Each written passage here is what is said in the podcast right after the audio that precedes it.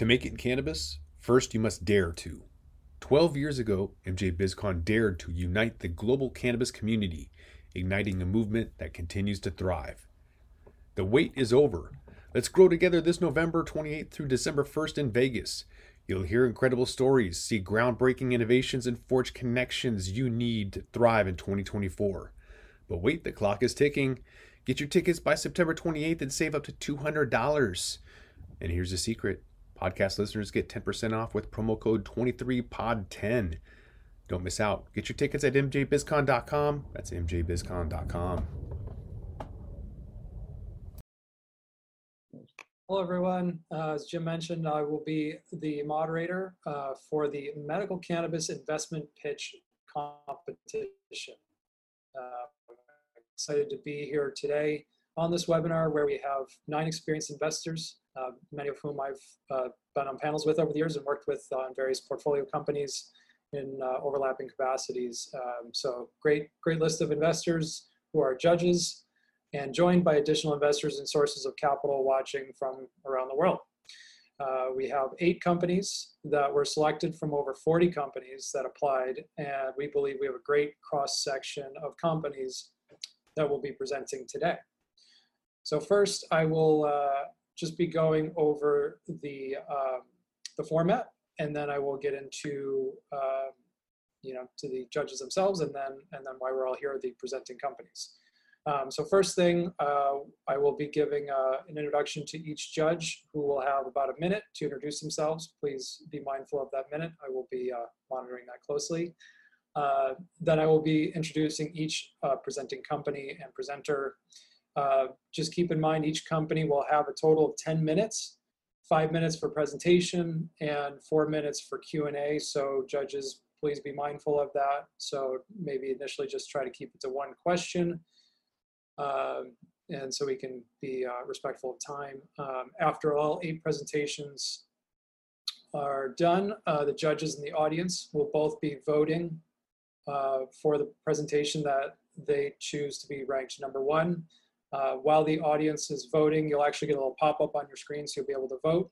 I'll be then asking each each judge for their opinion as well. Uh, after we're done with that process, uh, we will announce the winning presenter, um, both selected by the judges and the winning uh, presenter selected by the audience. Okay, so that's the scoop for today. I will uh, come up to the uh, each judge uh, by alphabetical order. This is by no means ranked by anything other than alphabetical. Uh, first, we have uh, Daniel Sachs, who's the founder and president of Sensi Properties.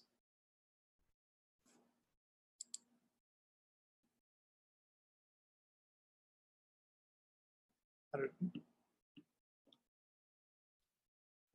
think I'm unmuted now. Sorry. Okay. Um, uh, how you doing?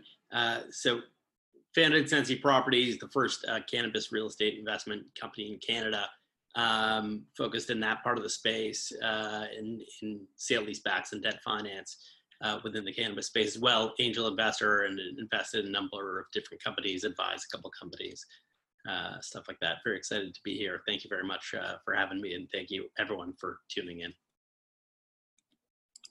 Great. Well, you are very mindful of time. Thank you. uh, next, we have uh, Dr. David uh, Kunick, who is the CEO of UCS Advisors. How you doing, everyone? Dr. David Kunick, CEO and co-founder of UCS Advisors and Investor Relations. We are an investor relations advisory company um, where we work with high net worth individuals, both domestically and internationally, finding them deal flow in the cannabis and hemp sector. I'm proud to say that myself, I've been involved in the cannabis sector for 11 years now. I've actually started seven different cannabis companies in five different states, and I've actually raised over $20 million just for my own companies. And we really look forward to hearing the pitch competition for today. See if any of our investors are interested in any of the companies today. Thank you for having me today, Morgan and Brad. Great. Thank you. Next up, we have Evan Henneman, uh, Managing Director of Sands Lane Capital. Thanks, Morgan. Hey, uh, Sandslane Capital. This is Evan Edelman. We're a purpose-driven venture firm focused on early-stage consumer brands within cannabis and hemp. Uh, I've been investing and advising in the cannabis space now for the past six years across a different, a uh, few different platforms. Excited to be here and looking forward to the uh, the companies. Thanks, Morgan. Great. Good to see you, Evan. See you. Uh, up next, we have Frank Sid, founder of CrowdChain. Hi, my name is Frank Sid, and uh, I'm the founder of CrowdChain. CrowdChain is a uh, crowdfunding portal. Uh, we focus on uh, primarily startups, uh, companies looking for revenue. We also have a broker dealer as well. Uh, we've been able to participate in the last few years in a handful of, of companies in the cannabis space, particularly in the medical cannabis space that have gone on to go public. So very happy to be here and excited to see what's out.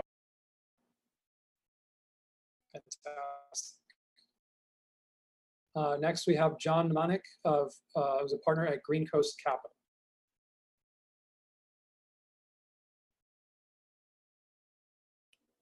John, you'll have to unmute. There you go. We can see you talking, John. We can't hear you though. Mm, Still can't hear you. Yep. Almost. Yeah, geez, I've been having some issues with my equipment. Uh, Apologize for that. Um, Just wanted to say it was really great hearing from Cheech. Uh, My background, technology, three different public exits. I've been in cannabis for the last five years. I've invested in various different sectors. Um, Green Coast Capital is an amalgam of four family offices. One of the offices uh, was formed by a very extremely successful cannabis investor, and then a couple others. We've all invested in the sector. So we're looking at primarily early stage at this time right now. We also do pipes into uh, pr- uh, public companies as well. Great. Thank you. Uh, Up next, uh, Josh Kincaid, Capital Market Analyst at The Talking Hedge.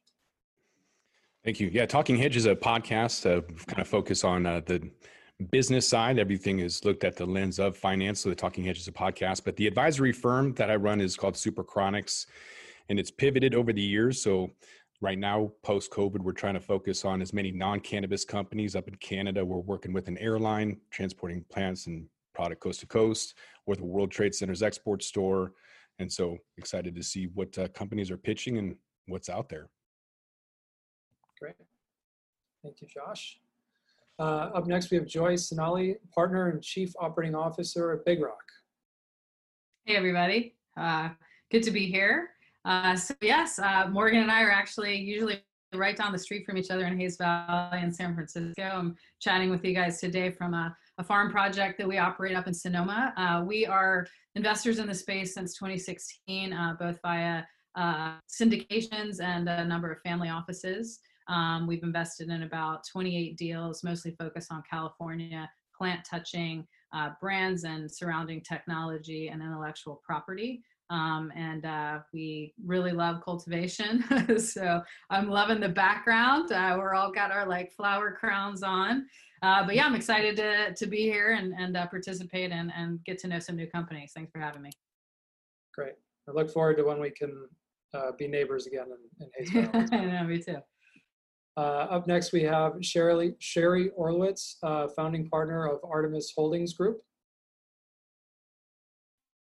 I hope I'm unmuted. You are. Yeah. You're good to go. Okay, Well, it's great to be here and great to see new friends and old friends. Um, Artemis Holdings Group is a private investment and strategic advisory um, firm that I founded after acquiring about a dozen businesses, raising $100 million in the manufacturing and services industry.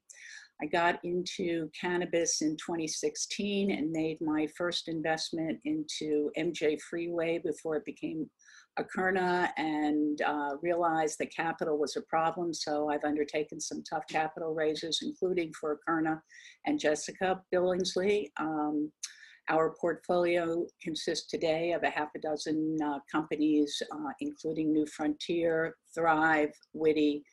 Um, the kind of investments we like to make is first and foremost management teams and what I call early growth. I'm also the founder and chairman of the board of the Council for Federal Cannabis Regulation, The goal is to bring CPG companies into the industry and utilize their resources to work around an issue right now, which is mainstreaming uh, hemp constituents. And we believe that will help the legalization and make the market uh, a much more trusted market when names such as Kellogg's and Coca Cola are making CBD products like cranberry uh, ocean spray is doing today. Thank you very much. Thanks, Sherry. Okay, and then up next, we have Skip Sanzeri, uh, Managing Director of Multiverse Capital. Hey, everybody. Thanks, Morgan and Brad as well for putting this on. Um, wonderful turnout and, and, just love these sorts of things. So um, my background, I entered the space in 2013, uh, actually, and ended up taking a company public in the space back then, which was kind of early and odd, but, uh, but it was a success at the public level. Um, you know, moved forward and uh, kept in the space uh, in a variety of areas, and then recently launched Multiverse Capital, uh, which is uh, a new firm, and where we have uh, put together three funds. Um, one is a medicinal fund, one's recreational, one's ancillary. We did that strategy because we had heard that investors sometimes want to mitigate their risk, and uh, you know, we've we've talked to investors that may not want to invest in recreational, but may want to invest in medicinal, or others that don't want to touch the plant at all and want to stay ancillary. So we put the fund together. We're moving ahead now and, and uh, really having a great time in this industry. So looking forward to seeing some great companies here. Thank you. All right.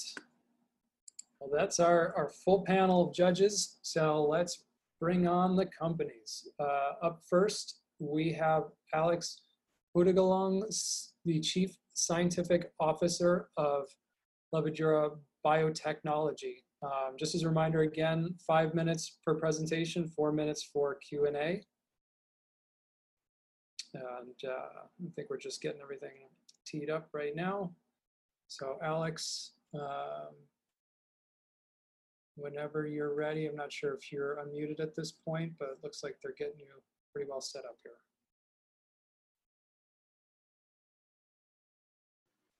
There, can you hear me? Yes, great. Okay. Uh, right. Good afternoon, everyone, for uh, Morgan and then the judges for being here and the attendees, of course. Uh, my name is Alex Hutagalung, and today I'll tell you about Levadura Biotechnology, uh, which will be the go-to provider of cannabinoids for the changing cannab uh, cannabis market. Oops. There it is. -oh. I was at the end of my there it is. Uh, let's start with our team. As CEO with a PhD in biochemistry, I bring the technical expertise of yeast genetic engineering and industrial biotech. While Brian and Matt lead business development, finance, and healthcare. Strategy and finance. The three of us have worked together extensively and have taken an industrial biotech process from concept to commercialization. So, what are we going to do for the cannabis market? We all know the cannabis market will be huge, and the non flower market segments, like concentrates and edibles, are expected to be worth billions of dollars in the next two years. Both of these markets rely on a consistent and high quality source of purified cannabinoids. Pharmaceutical applications of cannabis are expected to be worth over $5 billion in the next seven years as well. Unfortunately, there's a problem. Consistency in chemical composition is one of the greatest challenges to plant based drug development. Uh, which leads to the question, how will the market efficiently source pure and consistent cannabinoids uh, for these applications? I think we all agree that the cannabis plant is amazing and provides benefits unlike any other plant. However, as a means of cannabinoid production, there's lots of room for improvement. The whole process takes several months, with growing being the rate limiting step. It's a labor, water, and energy intensive process requiring a large footprint, which, if you're outdoors, is subject to the weather and normal agriculture agriculture related environmental issues, as well as all the issues that Chris Booth from TheraCann raised. When it comes to extraction and purification, there are numerous substances that need to be removed. Mold, lipids and waxes, pesticides, heavy metals, and aflatoxins just to start. The end result is an often inconsistent cannabinoid mixture based on the plant and the quality of the crop. Levadura solves all these problems. Our expertise lies in our ability to genetically engineer yeast for a, for a fermentation process. Each engineered yeast will produce one cannabinoid in a one-week fermentation and purification cycle. Production will require a small footprint and will be a sterile and highly controlled process in fermentation tanks. All this without the known plant-based contaminants. Why is this important? Because levadura as a means of production can make a big difference to your bottom line. Plant-based production of cannabinoids is handicapped by the time, usually several months, it takes to get product. The only way to increase output is to have better plants or more space. Furthermore, as you will hear from Zach at Polar Extracts today, extraction can be a bottleneck to cannabinoid production. The result, cost of manufacturing for a kilogram of cannabinoid, in this case THC on the order of thousands. The advantage of a levadura process is its speed and flexibility. A one-week production cycle allows for more than 50 cycles a year to ensure flexibility to market demands. A production facility can be located in a small warehouse with enough capacity to produce 50 to 75 kilos of product with each run. And at the end of our fully funded development timeline, we expect to be able to produce a purified cannabinoid at around $350 a kilo. As a technology company, one of our key components is our intellectual property. We have recently filed a US patent to protect the core of our technology shown below. The key advantage of our approach is how we engineer yeast to convert the input, in our case, vegetable oil, to the output, a cannabinoid, and I'll elaborate on that here. Any kind of vegetable oil is composed of triglycerides. Each triglyceride is composed of one molecule of glycerol and three fatty acids. It's the fatty acid component that is valuable for our technology, which I show you here with the tail portion highlighted in red. By genetically engineering our yeast to control how they consume fatty acids, we have developed proof of concept production of CBGA, THCA, and the cannabinoid precursor olivotolic acid. I've highlighted where the red tail ends up on a mature cannabinoid. I'll tell you more about why that's important on the next slide. By controlling how much of the fatty acid tail we leave behind, we can make rare cannabinoids, such as those of the 4-ol class, which I show you here, with a longer tail shown in green. THCP is found naturally in the plant and has recently been shown to be 33 times more active than THC through, binding to the CB1 receptor. Our approach also allows for producing novel cannabinoids. Most plant-based oils contain unsaturated fatty acids, such as oleic, with one unsaturation, which is a major component of canola oil, and linoleic with two unsaturations, which is found in sunflower oil. By producing cannabinoids with unusual tails from these fatty acids, the technology would be ideal for pharma applications. To provide some context, I'm showing you the structure of agulamic acid, or lenabasum, in the drug pipeline of Corbus Pharmaceuticals. Notice its unusual tail. It's at phase two or phase three trials for several diseases whereby inflammation is a critical component of their pathologies. This brings me to our ask. Yeah, just based real on the quick, progress. about five minutes, okay? Yep. Uh, this brings me to our ask. Based on the progress of our seed round, we are raising two million for our Series A, which will be used to produce the following goals: purified CBGA for commercial development, production of CBDA and THCA in fermenters, development of commercial partnerships, and the granting of our U.S. patent and research to support new patent applications. The pie chart shows use of funds during that time, the bulk of it going to personnel, supplies, and equipment. I'll stop here and take questions. Great, thank you. Okay, judges, got about four minutes, so uh, try to keep it to one a person. Or should I continue sharing screen? I- I'm happy to kick off. Um, really interesting presentation. Uh, I really loved the uh, the slide you had regarding extraction versus their process and then the cost implications. What what is the the capex requirements and sort of the licensing requirements to to to do the process?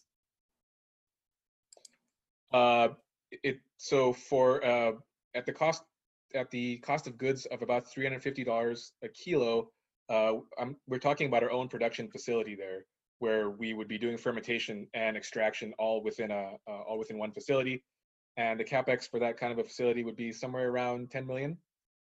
Uh, um, for those kinds of yields that we discussed in that slide there.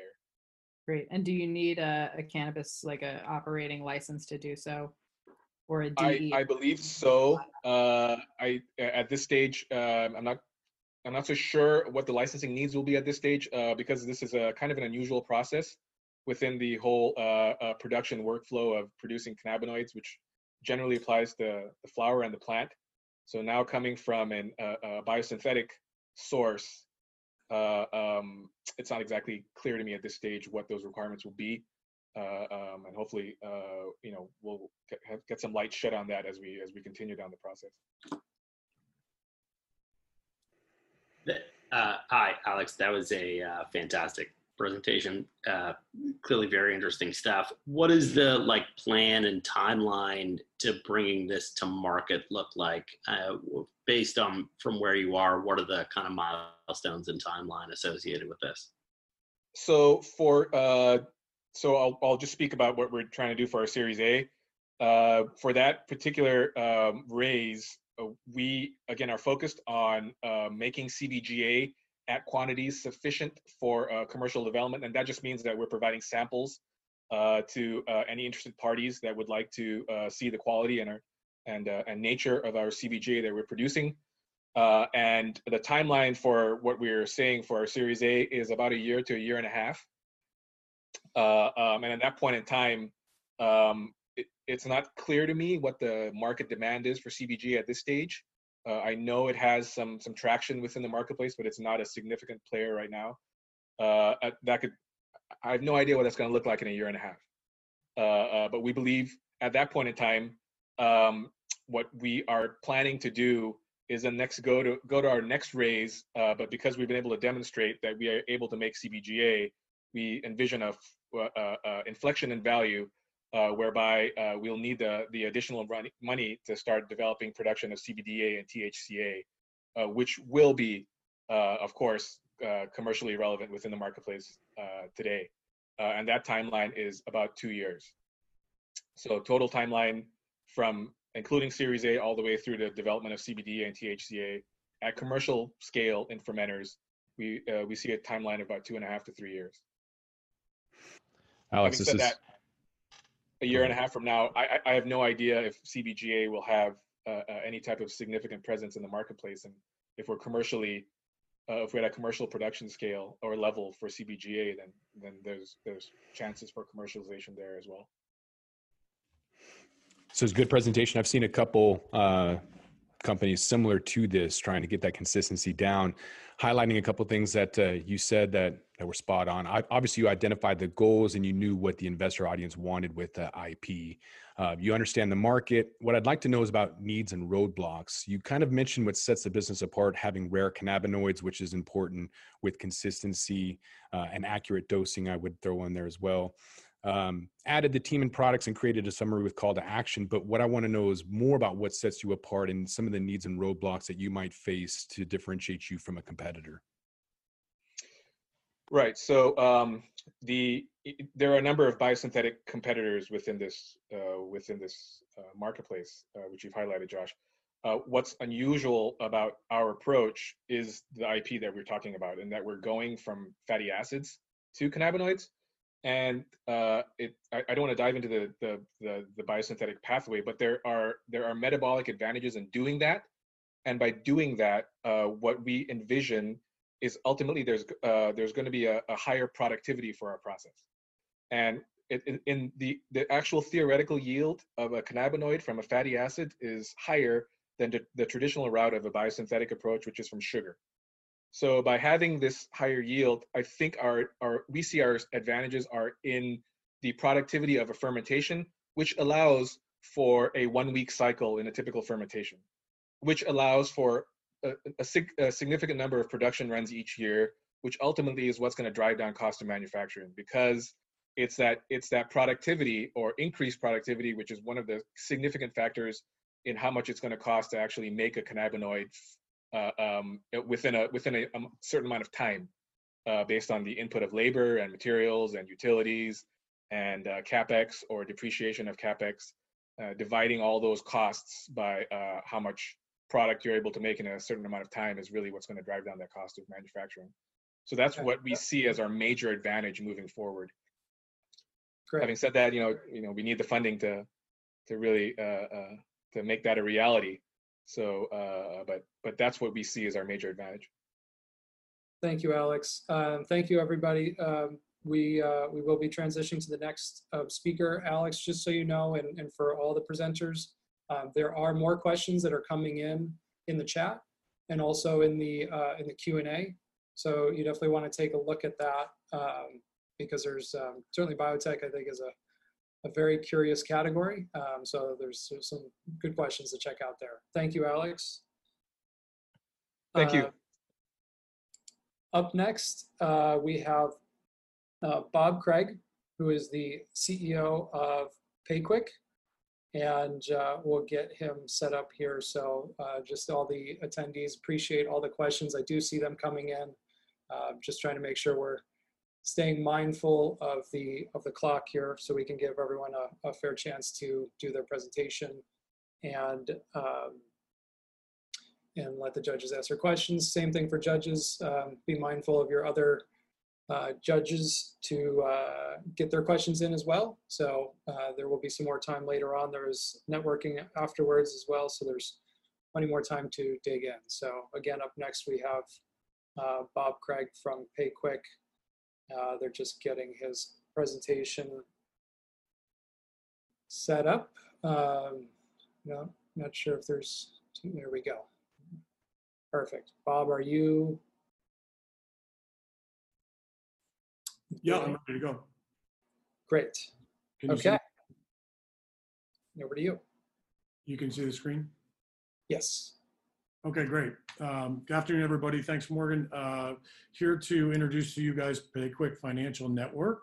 Um, And uh, as many of you are are well aware, running a cannabis business in a uh, newly regulated industry uh, is very, very difficult. Uh, Marrying that with banking, which is also highly regulated uh, and really hasn't figured out the rules of uh, of what to do in cannabis um, uh, is uh, is also challenging. So putting the two together, running a cannabis business, and then trying to manage your money and and all the things that you want to do from a financial perspective, very difficult. So PayQuick is part of the solution there.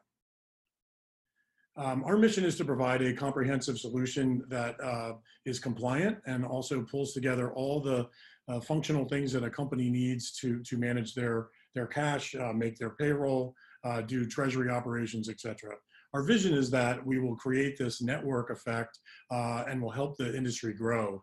PayQuick is a little different than other companies that, uh, that are in this business. We are a direct banking solution to the cannabis industry. We're backed by national banks and local banks as well to give us access to the Federal Reserve and other systems like that. Uh, we have an executive team with a deep experience in payments and in cannabis. So what we're doing is we're providing that expertise to companies that are trying to build their business, grow their business, manage their supply chain uh, across the cannabis industry. We're serving all my uh, all license types uh, and specifically focused on MSOs. And we've built a technology platform that uh, that delivers compliance as a service not only to the customers but also to uh, to the banks that uh, that we work with. Uh, the executive team, my uh, I, I, consider myself a payment geek. I'm a banker from way back. Um, worked at very large banks uh, and also in fintech companies, um, working on uh, how to leverage new technology into emerging businesses. Keith Marks is also on the on the screen with us. Um, he's coming from Riverside County over with with Cheech. He's also wearing the the, the flag like I've got on here. Keith was our founder uh, back in 2014 and is the visionary uh, around PayQuick. Also on our board is also an investor that many of you guys know, uh, David Friedman, uh, who is the CEO of Panther Capital uh, and also is running some other um, businesses in the cannabis space as well. He has a long history of cannabis business. So as you guys know, cannabis uh, and banking have not uh, have not always met on on uh, uh even keel. Um, and what we've seen is many many banks have gotten into the business, uh, some to quickly uh, escape as they realized how difficult it was.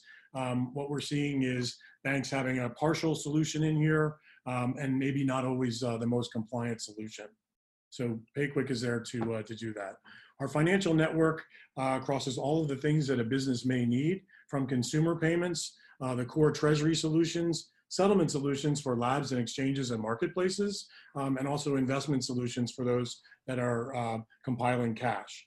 Uh, for those that are not compiling cash, but they're looking for uh, short-term, medium-term, and long-term loans, uh, we have partners that we work with to build that into the capability for all of our customers. Uh, as I mentioned before, our target market is, is, is all license types. Um, we work uh, around the, the supply chain to help uh, every, every kind of business uh, transact with each other uh, in a compliant manner. So they can move money uh, from each other, they can move invoices, et cetera, et cetera, so that they can pay each other and settle their obligations. it helps for recurring business as more people are on the PayQuick network, more people will transact on the PayQuick network. Uh, the core products that we offer from a banking perspective include receivables, payables. Uh, we have a na- nationwide network uh, so that you can uh, manage your businesses on a state by state basis, as well as a roll up for MSOs looking at uh, their business across multiple states. As I uh, alluded to before, we do something that we call quick pays, which is electronic invoicing and payment, really very important for the B2B um, uh, solution set um, for transacting and solidifying uh, the, the um, supply chain movement. Um, this, uh, this, this is uh, where PayQuick exists right now. Uh, in the green states, this looks very much like the map that Emily put up earlier. Um, and what you can see is that we're focused primarily on states where uh, adult use has, uh, has been uh, enacted in a law. Um, we talk a little bit about our addressable market. California, obviously the largest market to, in, the, in the country, last year did about $3 billion in uh, transactions. Um, and our deposits last year in California were about 200 million. So we're running about 7% of that market. Uh, we're expanding broadly into other states uh, that are coming online. Uh, Nevada, Florida, and New Jersey, very important for us uh, as we expand in 2020 uh, and 2021. You just Part passed five minutes, just so you know. Okay. Partnership's very important to us. The company that you keep, a lot to build that we did uh, to, uh, to work with these partners. Um, a little bit about of our revenue model. We uh, charge fees very much like a, a bank would. Um, our costs are fixed and variable people, as well as uh, fees from our banks to uh, access the Federal Reserve, et cetera. Uh, we have been in business for a long time. We have a very strong growth, especially this year. our growth has been phenomenal. We're doing um, about 350 million in national deposits right now. We expect that to continue to grow for the rest of the year, uh, leaving us with about 5 million in revenue uh, and an EBITDA positive. There's some uh, transaction volume. We're uh, uh, we're very proud of uh, how much we've done, and as I say in the investment world, the dogs are eating the dog food to multiple transactions, deposits, etc. We're looking for five million dollars for growth. Here's a pie chart of where we're going to spend that growth uh, and expanding across the US and investing in more sales as well as more network opportunities. Key parts of our, our, our business leadership team, uh, a moat of five years being in this business, uh, compliant money transmission licenses across the country, um, and uh, the uh, top MSOs, compliant technology, and a supply chain network uh, integration that, that helps the business grow. Thank you. Thank you, Bob. Okay, judges, uh, I, I have a quick question, uh, Morgan. Um, so Bob, for the five million raise, um, what's the minimum tranche you're looking for, and how are you setting up? Um, what kind of investment is it exactly? You doing a note? Are you doing debt? Like what exactly? How are you setting that up, Bob? Uh, we're thinking that it's going to be equity, um, and uh, we're um, looking for participation from uh, a number of different in investors. Uh, could be two or three. Uh, we're going first to our existing investors, obviously, for uh, for follow on to their original investments. Um, but we would love strategics uh, to come in as well. But your short answer is it's equity. And how much equity are you uh, looking to give up for the five million? Uh, I think it's. Uh, I think some of that's negotiable as we as we look at the current valuation. Thank you. Hey, Bob, you, you mentioned um, that you're uh, you have some integration with the Fed and the other banks. Um, how are you handling wires and that sort of thing? Yeah, we're supported by um, national banks and also some state banks and credit unions. Um, and so they give us access to uh, to the back end on that. So we are a direct bank relationship to our customers, uh, and then we have access to the Federal Reserve through our bank partners. Uh, we're not reselling their product. They're not uh, you know, opening accounts for the bank, for the uh, MSOs or the MRBs. Uh, that's all on the PayQuick platform. Thanks. Hey, hey Bob, how you doing? Uh, this is Evan. Uh, seen you guys grow now for a couple years, so congratulations on all the success. Um, how how many active clients do you have, and and where do you see the growth within your sales process for additional clients? And are they primarily commercial clients, or do you also provide consumer uh, solutions as well? Yeah, great question, and appreciate your uh, awareness of PayQuick's uh, history. Um, in the beginning, we were, um, and Forbes magazine actually called us the PayPal of pot. Uh, and about a year and a half ago, we came back to and said, uh, consumer programs are very, very hard. You know, Capital One, Citibank, uh, Bank of America does, uh, does does consumer programs, and the compliance around those is even tougher. Um, as you're doing a stored value or trying to take credit cards related to consumer transactions. So we've partnered with uh, folks that are doing consumer-based transactions for retailers. But what we saw in our customer base was this uh, vertically integrated uh, uh types of companies uh, and also multi-state operators. So we leveraged the platform, which was already doing those uh, payment and other banking transactions, to expand into serve those customers. So we're working with cultivators all the way to retailers, uh, as well as ancillary businesses, packaging, uh, et cetera. Um, so yeah, our focus on consumers is really to help those that are uh, aligned with consumers in terms of a product for the cannabis industry, um, for those of our customers that have um, retail dispensary and, uh, and other retail applications. Bob, real quick, before we have time for one more question, can you just unshare your screen when you have a moment? Share, Un unshare it. unshare. There you go. There you go. Perfect. Judges, one, we got time for one last quick one. I guess I'd like to know, in the eventuality with uh, federal legalization, what's what's the game plan with that? Looks like your biggest competitors are ADP and a bank, um, and so how do you kind of ease investor uh, uncertainty with financial legalization and your ability to continue as a going concern? Yeah, great question. Again, um, one of the things that we're trying to focus on primarily is, you know, how do we serve those banks that are looking to get into the space, um, so we can help them um, with without needing them to learn the the five years of history that we have. Uh, we can actually help people enter the the space by using our platform, our automated compliance, our money transmission licenses, et cetera. So uh, it'd be very, very, very hard to build this uh, if you know the administration's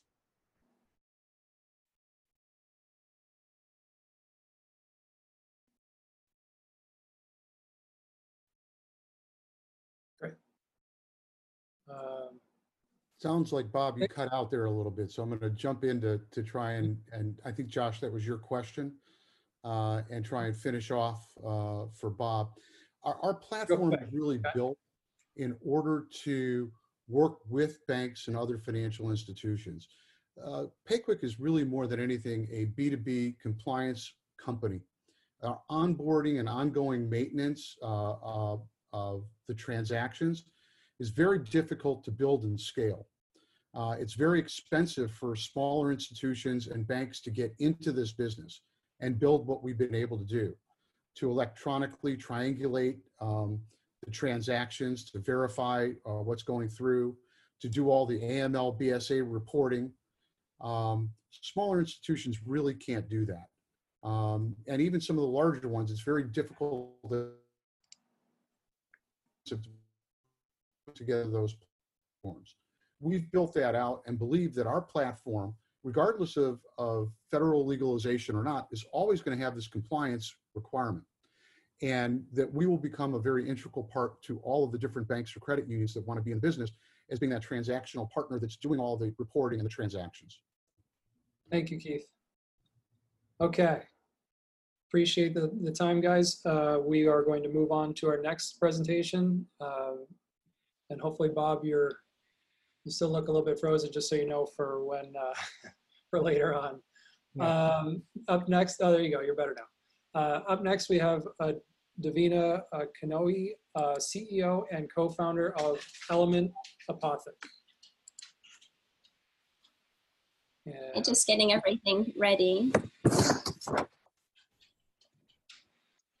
We can hear you just fine. Yeah, looks All like right. your screen is coming up right now. Yeah. Yeah. Hi, how's everybody doing today? So I'm Davina, the CEO and co-founder of Element Apothec. Element Apothec is really a new disruptive brand in the CBD space, meeting the needs of today's conscious consumer, bringing the intersection of the need for clean beauty and wellness products into the CBD space. And our mission is really to enrich lives by creating clean, safe, and effective products, combining science with the healing power of nature.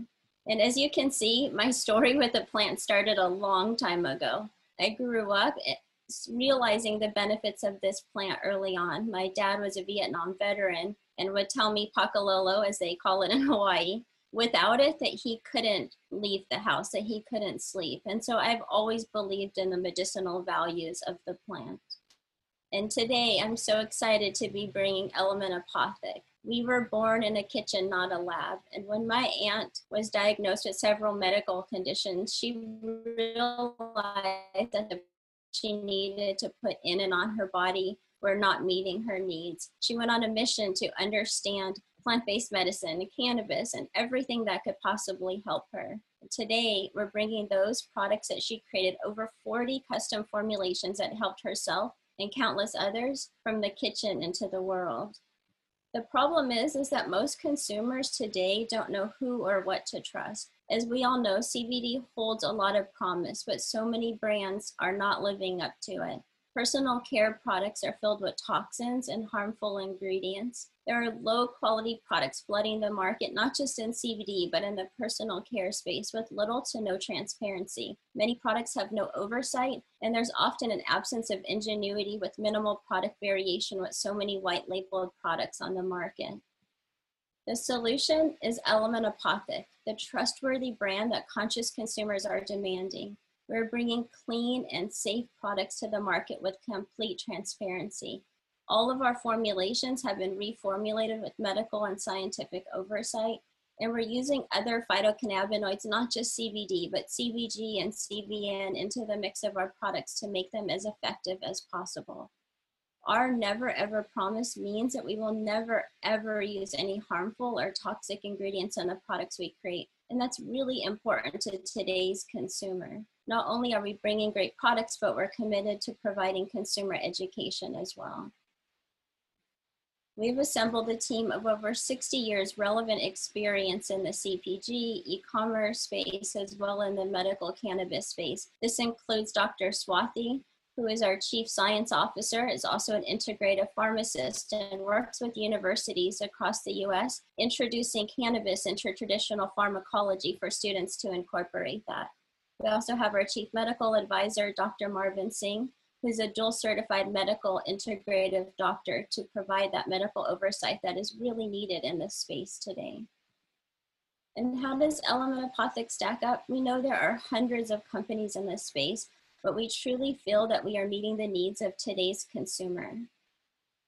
And the market opportunity, as, as everybody here knows, is, is huge. It's expected to grow to $16 billion by 2022. But not only are we focused on the CBD market and hemp based market, we really tap into the wellness market with a $3.5 trillion market reach in this space. So we feel we're positioned to have an incredible opportunity we're, we do have aggressive financial plans, but we expect that we will be able to meet those and far exceed those with an omni-channel sales approach direct to consumer as well as B2B and also licensing some of the formulations that we have. We have um, hit several milestones to date. We are ready to launch with six products. We're beginning our online sales in the next 30 days. We do have several retail commitments already, including a new store called Showcase by Cal Ethos. We've also received Cert Clean certification already and are working on other certifications. And we've established key partnerships, including Tag One for transparency showing all of our ingredients from the beginning all the way until it gets into the consumer's hands. We are currently raising $500,000 as a convertible note and anybody can invest from $100 all the way up to $107,000. You may be asking yourself, why Element Apothec, especially in a market that has so many other brands? It's trust, plain and simple. Invest now and join us on our journey to set a new standard for clean science. Element Apothec, never, ever anything but good. Perfect timing. Thank you. Yes. Uh, Judges, you can feel free to ask away. Davina, may I ask you a question? Yes. Just checking to see if you can hear me. So one thing you um, recognize right off the bat is how to establish, is that you have a huge issue with consumer trust. How do you think you can establish consumer trust against brands such as Aveda, which have uh, a pretty good reputation in the marketplace, or any other established brand where folks have come to trust that brand?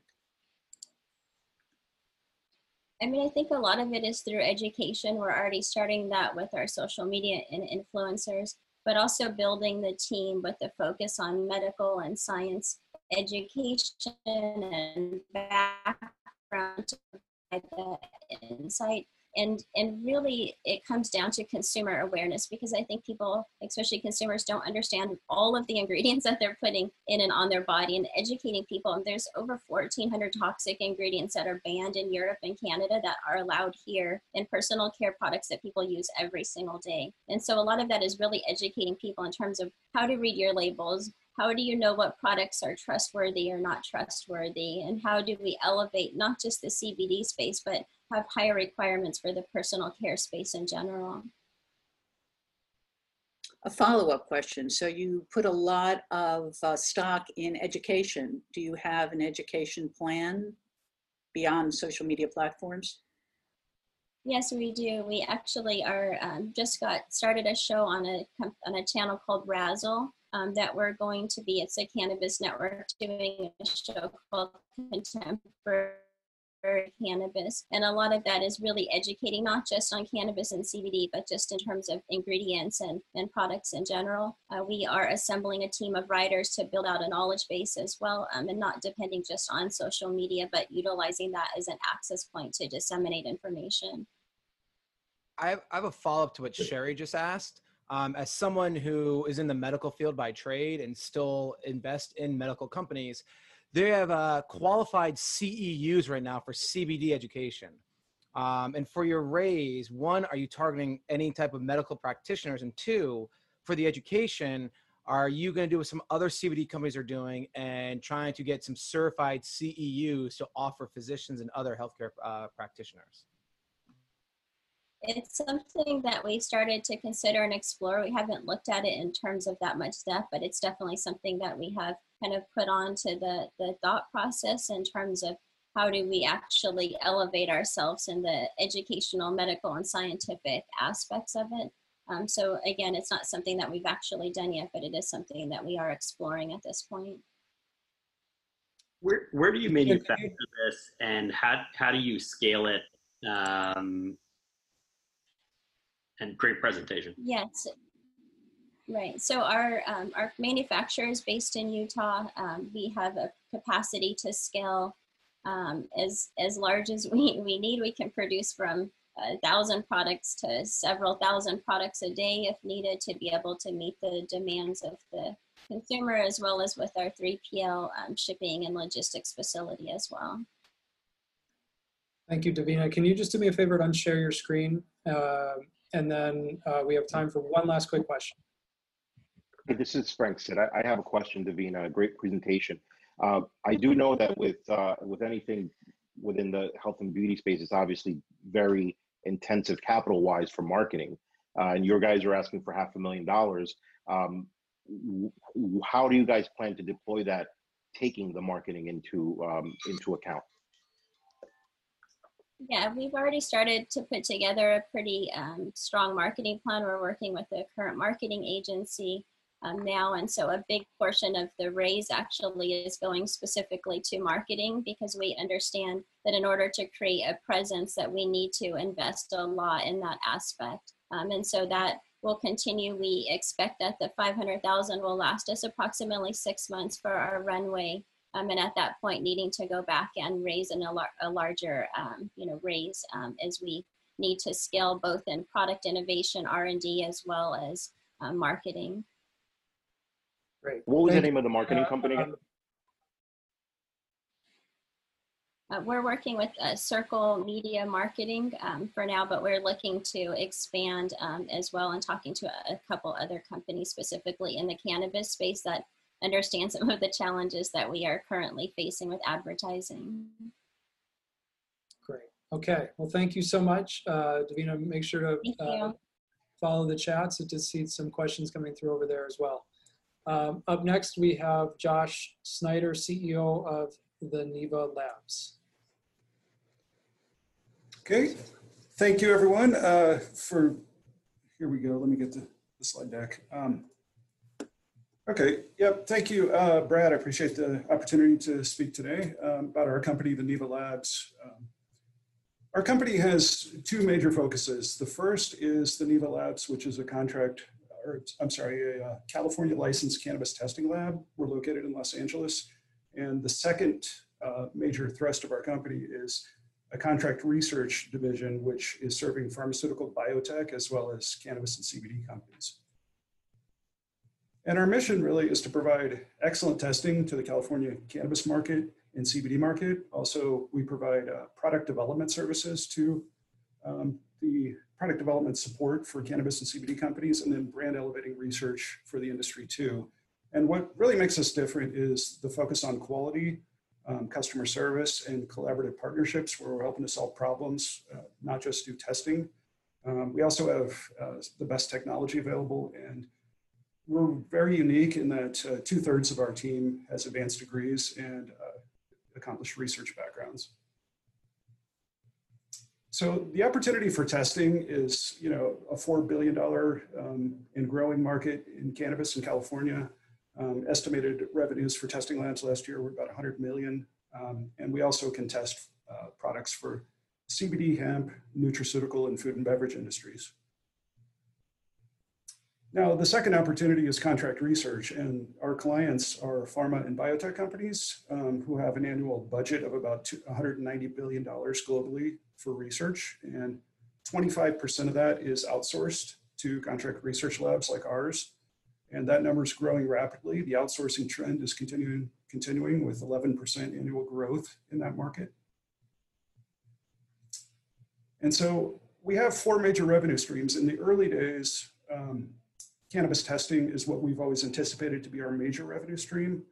Um, however, that could change very quickly. Um, we have hemp and CBD testing, consulting revenues, and the contract research, um, we anticipate becoming by far the biggest uh, source of revenue going forward with the potential for, for a total of 74 million annual revenue uh, by 2024 for the company. Um, we're unique again because most labs derive all or most of their revenue from testing. However, we're much more diversified. We have contract research, consulting, and other uh, revenue streams.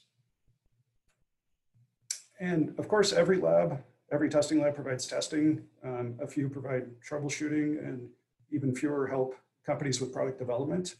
Um, but what makes us very unique is that we provide research for cannabis and CBD companies, and those are paid contracts. Um, we've, we've already had uh, good traction in that area. And um, I don't know of any other testing lab that's also doing uh, supporting drug development in pharmas and biotechs. So that's, that's where we really set ourselves apart. So our background, um, you know, comes, we come from cannabis testing, contract research, pharma and biotech, and cancer drug development. That's what I was doing before I, I founded the company. And we have, um, again, PhDs with, with uh, very accomplished research backgrounds. And the sales team we've brought on very recently has had excellent, excellent traction, really getting us going on sales. Um, and you can see here, um, for the testing revenue here at the top, we're in kind of exponential growth phase. We received our license from the BCC in April. And since then, our revenue is increasing very quickly, especially since we, we just brought on the new, the new sales team um, who's got us going in, in the right direction here, uh, we believe. And contract research um, has, has been solely me uh, bringing in some clients. I've signed about 172,000 in studies. Um, that's been increasing very quickly. The month of July has been already our by far our best quarter, um, with another 100 100,000 in proposals pending. Um, and we also see this as perfect time for market entry too in the cannabis testing market because we learned from mistakes of other labs. Um, you know, we we saw some some things go wrong with labs. We saved money and time uh, from those lessons, and then we've also avoided pitfalls of early licensing. Um, some labs had problems with uh, not being able to meet the requirements of uh, of compliance for the state and having damaged reputations or or being suspended. Um, and we also, during the, uh, the pre-launch phase, we developed a number of services that other labs typically don't have.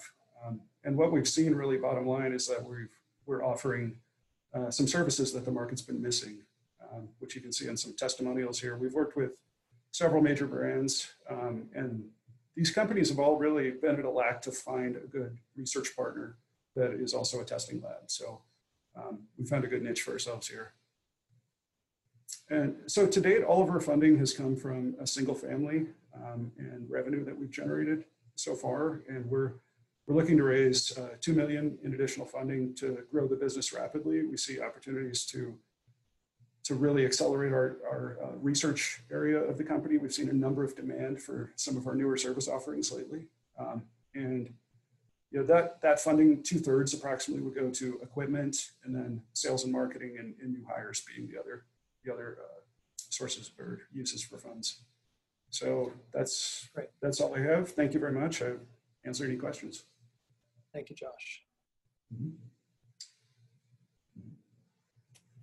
Um, I'll go. So great presentation, Josh. Um, we work Thank with a, a number number of parties that uh, you engage, and uh, I saw testimonials from. So um, that's Mhm. great. Um, Oh, going back you. to the yeah, totally the the ten percent of the market via twenty four um, with a seventy four million dollar you know revenue by then. Can you sort of break down what your thoughts are on you know what what audience that's going to come from? Is that going to be derived um, mostly from from research parties where you're assisting them on the product development side, um, or the sort of more traditional you know potency and you know microbial tests and otherwise? Sure. So that that $74 million number on total revenue is, we're estimating about two thirds of that or more to come from the, the research with probably the biggest source of that coming from pharma and biotech. Um, we've also had, you know, cannabis and CBD companies that, that are a significant uh, source of that contract research revenue too. And about, about a, a quarter to a third from testing. And then um, on top of that, Josh, um, myself, I used to have a test lab in Vegas, uh, Denver. Um, for your budget, how much of your budget are you going to actually put towards the lobbyist? Because one of the big issues in testing is you have a lot of growers that are anti-testing due to the cost of it. So, Mhm. how much of that budget, the money you're raising, actually can put towards the lobbyist to make sure that testing requirements are enforced and actually get increased over time as well too? Um, sure, that's, you know, I don't, I don't have a number for you offhand, what that number needs to be. Um, yeah, that's, uh, that's a little bit out of my area. Um, That would be probably a good question for, our- for our uh, sales and marketing team. Okay, no problem. Thank you, though. Hey, hey, Josh, question for you. I mean, you have the analytical lab, which provides some revenue today. It doesn't seem like that's really a major focus for you in your growth. Is that an accurate statement? You're really focused on your contract research and, and biotech development, pharma development? Well, I think that's the biggest opportunity, you know, long-term. However, I- I'm not, I'm definitely not uh, minimizing the opportunity with testing. Um, It is, it is a, a very good opportunity too. We're just devoting uh, two different teams and sets of, sets of equipment and ultimately two, two different spaces um, to those two different efforts. So um, my, my projection is that, you know, in the next year, testing is probably a little bit bigger, but a couple years from now, research is bigger. Yeah, I mean, just with that as a follow-up, your, your 10% of the market's a very large percentage of the market in a segment that is probably not where you're going to focus most of your time and attention. I would maybe focus on the area that you see the, the fastest and, and uh, you know, greatest opportunity for you guys. Uh, it just, it jumped out to me as maybe not where you're focusing your time anyway. Right, sure. Well, yeah, I personally spend a lot more of my time on the research side, but, but our lab director is 100% on the, the testing side. Josh, there are a number of CROs in the United States and Canada that have um, relatively good track records. How, um, as a new CRO, do you uh, see yourself competing? Sure. So the, the major source of business so far is from my, from really from my network, from uh, contract, re- from contract research um, and pharma and biotech. So that's, that's already a, a very good base for us to draw on. But, um, but going forward, we do need to, uh, we're forming partnerships with other CROs. We're getting a lot of referrals that way. And we're also um, going to be dedicating marketing and sales efforts. That's part of, part of what the raise is for too um, to that. And, and we also position ourselves as a niche CRO because we're, we're taking on, you know, smaller CROs are able to, to provide better attention to more difficult projects. Um, that's where we come in. And we're also catering especially to any pharmas uh, doing cannabinoid drug development. And um, we'll have some other niches for, for uh, cancer drug development where we have specialized expertise too. Great. Well, thank you, Josh. Uh, Very interesting. Uh, and uh, thank you for sharing your screen already. Up next, we have uh, Mike Simpson, CEO of Amura. And just again, a reminder, I have seen some chats, uh, with some additional questions, so uh, make sure to check those out. Uh, some Q&A as well. Um, so it's always good to keep mind of those, some good questions. Hi guys. Hi Brad and hi judges. Thanks very much for being here today. Um, I assume you can hear me okay? Good to go. Brilliant. If you don't mind, I'm going to start with a very quick demo and then I'm going to move, brilliant, uh, my virtual device. So it'll be an interesting demo with the green screen. Uh, then I'm going to go into a, the slides. So I'll be very quick. So my name is Mike Simpson. I'm co-founder and CEO of Amura. Amura is the next generation platform for the consumption of whole flower cannabis and hemp CBD. I spent 10 years in Tokyo uh, designing uh, and inventing new technologies for harm reduction for big tobacco, and then five years in, in California researching the cannabis industry for big tobacco. So I've been living this uh, area called heat not burn for a long time. Now heat not burn is actually taking over the tobacco market driven by the IQOS device by Philip Morris uh, which is launched in the US now and actually just been given the FDA approval for a harm reduction marketing. Uh, Amura is bringing uh, heat not burn, clean, convenient uh, consumption to the cannabis market, essentially. So a quick uh, demo. The uh, product itself is comprised of sticks and a device. It's, it's, very easy to use. You get one of the flower sticks with cannabis inside and you place the flower stick inside the device. The device starts automatically. You can see uh, that it's heating up by itself. Uh, then in about 15, 20 seconds, you can simply use the device by sucking on the flower stick uh, and you only inhale cannabinoids and terpenes. And then when you finish the session, you simply remove the stick and put the stick in the trash. No cleaning required whatsoever. So let me just share my screen uh, now.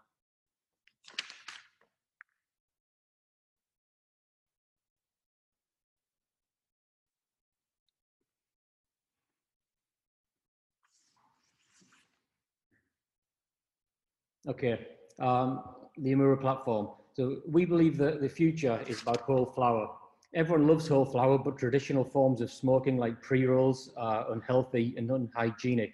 Uh, and everyone loves a convenience of an oil vape pen, but their oil lacks provenance and the full flower entourage effect. Amura offers the best of both worlds, vape pen convenience with whole flower experience. We believe the future is whole flower using heat not burn, Amura flower sticks contain single strain 100% whole flower cannabis with no leaves, trim, or additives. Uh, and using Amura's heat not burn heating system, they release all the cannabinoids and terpenes to deliver the full entourage effect. Uh, they also taste fantastic. Uh, we believe the future of cannabis is about control. Every flower stick contains a small but precise amount of whole flower, allowing the consumer to control their experience based on their tolerance Amura has been designed to deliver a social high, one that keeps you in the room, enhancing the moment while leaving you in control. Fine tune your experience by layering sticks over an entire evening, like having a few glasses of wine. We believe the future is about a social high. Now, the new consumers, according to New Frontier data, uh, the US market will double to around 30 billion in the next five years, a large proportion of which will come from new users who haven't used cannabis or haven't used it for years anyway. Uh, these consumers who haven't developed a tolerance for THC are often worried about losing control or getting too high. To most of these new users, the idea of combustion or setting fire to produce smoke will not be desirable. Amura is a perfect product for this new user as it offers control, which is hygienic and extremely easy to use. So the benefits of our social high, it uses flower and not oil. People like flower because it's natural. Amura combines the convenience of a vape pen with the benefits of a healthiest way to consume whole flower by simply heating it up. We have a controlled dose. Each flower stick contains an exact amount of pure whole flower, giving a reliable experience every time. And efficacy, studies show that the vaping whole flower is more efficacious for cannabinoid absorption than combustion. With heat not burn, you don't breathe in a huge cloud of smoke, you just inhale the pure cannabinoids and terpenes, and your body retains most of them. Uh, this also means that Amura is perfect for indoors and outdoors, as there's minimal vapor exhales. Uh, it's got a pleasant yet non-lingering smell. Uh, Amura is designed to be clean and hygienic, with each flower stick serving as a mouthpiece for a single use, which is perfect in today's uh, COVID uh, climate. Also, no cleaning is required ever because the flower stick doesn't come into contact with the heat source ever. Also, the flower sticks are certified rainforest friendly, fully compostable and biodegradable. So our business model is very simple. Uh, we're not touching the plant company. Uh, we're a tech company.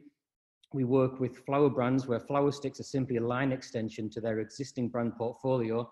We make our money from healthy margins on the sale of the devices, leasing our filling equipment, the sale of empty flower sticks and packaging, and the sale of our in-house CBD brands, also white labeling for, for third-party CBD brands. Uh, essentially, we're a razor blade model, and the return users is where our volume of pack sales really gets very interesting. Uh, we filed for a, a, broad suite of internationally filed uh, intellectual property, covering every aspect of our platform. Mike, you're at your five minutes, just so you know. Okay, and then just on the screen here is the THC brands that we're currently in market in California with and our CBD brands as well. We select our partners to have a variety of different growing methods and target audiences. Uh, the CBD brands, there's two of our own brands there, Libertine, and two uh, white label CBD brands, Ojo and Bluen as well. Thank you very much, guys. Thank you.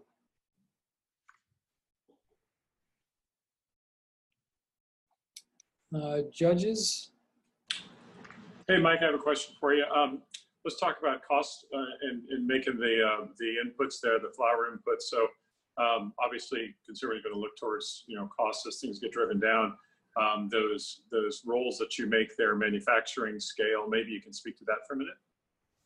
Yeah, um, the sticks themselves, the empty sticks. Sorry, if you're talking about the empty sticks. Yes, yes, uh, that, okay. yeah, the empty sticks. Yeah, thanks. We've actually got three sources of production at the moment. We've got China, uh, US, and India. Currently, we're using the sticks made in India. Um, they're extremely cost effective. Uh, the margins on our sticks are, I can tell you in a later discussion, are pretty mind blowing. Uh, our, our business model is obviously on the sale of the sticks. Whilst we do lease filling equipment, we do sell devices, it's actually the markup on the sticks is where the majority of our profit margin lay. Great, thanks. Very interesting product. Can you talk about the filling side and how that's done? Is this like a knock box? Do you do you have equipment? Is there IP around that, or there's a lot actually. I can not show you very well on the screen here, but basically, I developed a, a machine which fills 500 sticks in in two minutes. Uh, it's it's uh, dissimilar technology to a knock box in the fact that uh, we, we, we spoke with Futurola and they couldn't help us because they only work with cones. Uh, I developed a technology where we can fill a parallel walled stick we have 500 of these sticks nested together. Uh, we go, it's a dual part process which finishes with a tamping process that actually creates a porous plug inside the stick. The porous plug prevents the cannabis falling out, but it also adds a, a known amount of draw resistance to the product. Uh, we've got IP in the sticks the, the filling of the sticks and that porous plug, also the filling equipment as well. Uh, also, we have IP in the device and we've filed for that internationally and uh, domestically. We've had our uh, international patent published already. And you said you're leasing the equipment, the filling equipment, or you're selling that? We, we lease the equipment to our flower partners sometimes for a nominal fee, and that's just so we can, uh, if we need to up update the equipment, that we can switch it out without them having the burden of an additional cost. Mike, this is Josh Kincaid. These are really hot in Europe and, and Asia. I think the US is a little bit slow to market. Even in Canada, they're really popular. But what I want to know about is, is the future integration with hardware, software. Do you foresee the ability to have, uh, you said controlled dosing, but I want to know about accurate dosing as well as data aggregation. Are you able to have an app and have software? So if I hit something that you have and I want to know, oh, what's, what's that that Mike had? I can go on the app and say, okay, this is this is what Mike was smoking, and I want to download that and smoke it next time. Is there an ability to have data aggregation and accurate dosing down the road? Thanks, Josh. Great question. Yeah, there, there absolutely is. In my uh, previous life, I actually designed apps for Disney, uh, so I've got a lot of experience in the the data and digital side of it. Uh, we didn't want to integrate a new product, which is a new ritual, uh, with a new technology on top of that, because we thought it would be just overly uh, confusing to the consumer. Also, there's awful lot of turbulence in the, the app store at the moment with vapor-related apps, as many of us will know. Some people will have felt the pain. So we're very thankful that we didn't develop an app for this platform at the moment, but it's certainly in our development pipeline.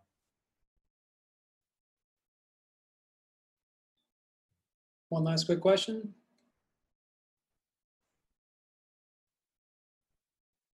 Okay. Well, there are plenty of questions on the chat, Mike, so definitely take a look there. Thank you very much. Great. Thanks, guys. I Uh, appreciate Up next, we have Nick Easley, uh, Nick's CEO of uh, 3C Consulting. And while we're pulling him up, uh, Mike, I I just wanted to mention to you that um, one of the last due diligence trips we did uh, Poseidon was our team was down in LA checking out a bunch of different retail stores and we are in the artistry where there was a very nice display of, of home. So I thought that was very notable as that was one of my last trips. Thank you very much. Thank you. Bye-bye.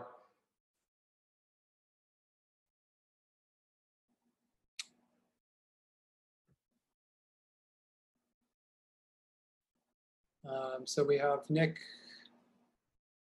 Easley, I believe, is next, unless there's uh, a change of order here. Nick, you're unmuted and ready to go. Super duper. Well, good afternoon, everybody. Nice to uh, actually be on the other side of the equation. Um, also manage a few venture funds in the space um, with, with Multiverse. Um, 3C is originally kind of my my baby. I accidentally started years ago, and I'll get my screen up. And Brad uh, said to wear a collared shirt, so I'm wearing my uh, undercover cowboy uniform up here in the high country of Colorado. After 10 years in suits, it's kind of nice to uh, take a little bit bit of break um, and get real and, and focus on the company here. So I'll get my uh, my screen up for everybody. Here we go. So just just to run through through a little bit, and I'll just kind of keep it open here. Um, you know, 3C, I originally started here in Colorado with uh, another company called 3E, Easley Environmental Engineering. That was back before cannabis was a cool thing to say. And most of you know me from like being in the industry now for well over a decade.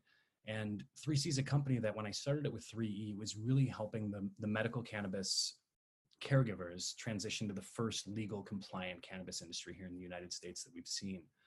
Through that, I learned a lot of issues that operators have transitioning from that illicit side of the industry to the legal industry.